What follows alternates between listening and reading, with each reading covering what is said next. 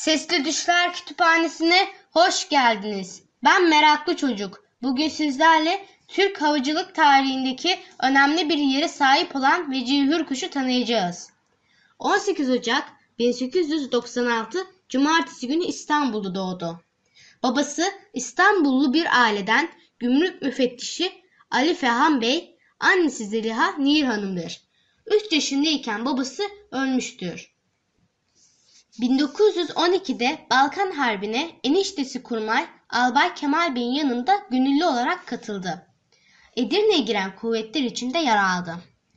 Balkan Harbi sonunda İstanbullu ordu kumandalığı tarafından Beykoz Serveburnu'ndaki esir kampına kumandan oldu. Tayyareci olmak istiyordum. Yaşı küçük olduğundan makinist mektebine aldılar. Tayyare makinist mektebinden küçük zabit olarak mezun oldu. Makinist olarak 1. Dünya Savaşı'nda Bağdat cephesine gönderildi. Orada 2 Şubat 1916 tarihinde bir uçak kazasında yaralanarak İstanbul'a döndü. Yeşilköy'deki tayyare mektebine girerek tayyareci oldu. Pilot olarak ilk uçuşu 21 Mayıs 1916 tarihindedir. 15 Kasım 1916 tarihinde tayyarecilik tahsilini bitirerek pilot diplomasını aldı. 1917 sonbaharında Kafkas cephesine 7. Tayyare bölüğüne atandı. Orada bir Rus uçağı düşürerek Kafkas cephesinde uçak düşüren ilk tayyareci oldu.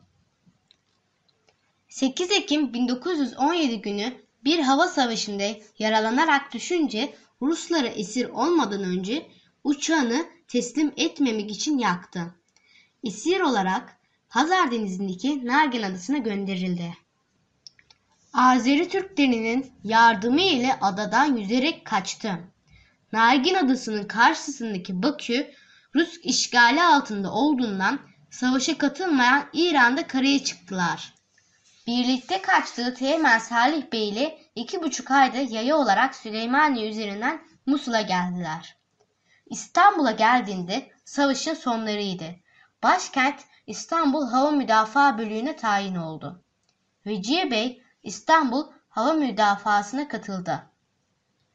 İstanbul işgal edilince esaretten dönen askerlerin arasında gizlice haremden kalkan bir gemiyle Mudanya'ya, oradan Bursa ve Eskişehir üzerinden Konya'ya giderek Kurtuluş Savaşı'na katılmıştır. Kurtuluş Savaşı'nda Vecihi Hürkuş sivil pilottur. Kurtuluş Savaşı'nın ilk ve son uçuşunu yapan İzmir Seydiköy Hava Meydanı'nı işgal eden tayyareci olmuştur. Türkiye Büyük Millet Meclisi'nden 3 defa takdirname alarak Kırmızı Şeritli İstiklal Madalyası kazanmıştır. Edirne'ye yanlışlıkla inen bir yolcu tayyaresini almaya görevlendirilmiş, hizmet karşılığı bu uçağa Vecihi adının verilmesi 1919'dan beri uçak projeleri yapan Hürkuş'ta uçak inşa etmek düşüncesi yeniden canlandırılmıştır. Ganimet olarak Yunanlılardan ellerine geçen pek çok motordan yararlanarak projesini hazırlayıp ilk uçağı Vecihi K5'i imal etmiştir. Uçağı için uçuş müsaadesi istemiş, uçabilirlik sertifikası için bir teknik heyet oluşturulmuş ancak teknik heyetin içerisinde tayyareyi uçuracak ve kontrol edecek personel bulunmadığından gecikmiştir.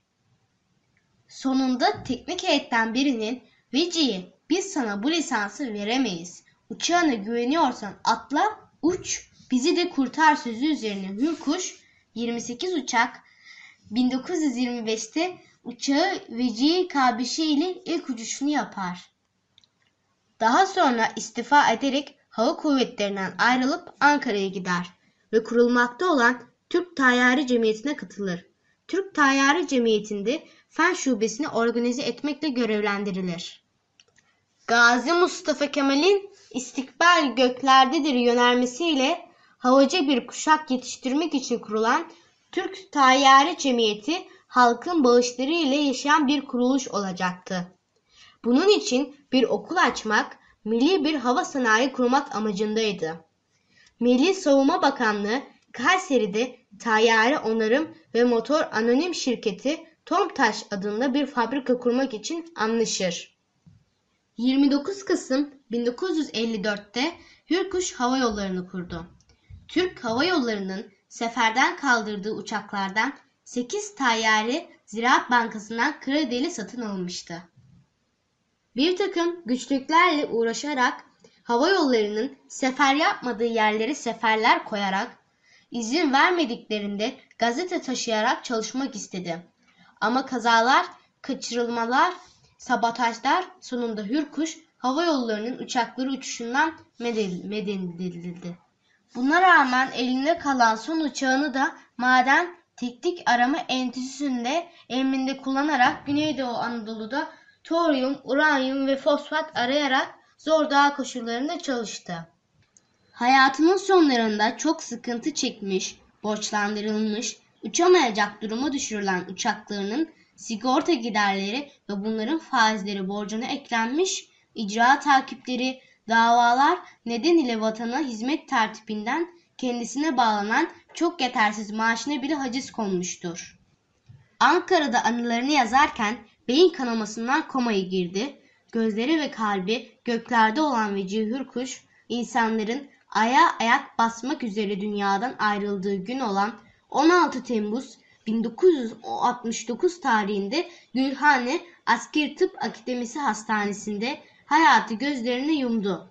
Ankara Cebeci Asri Mezarlığı'nda defnedildi. Bugünkü konumuz havcılık ile alakalıydı. Öbürkü çalışmalarımda görüşmek üzere, hoşçakalın.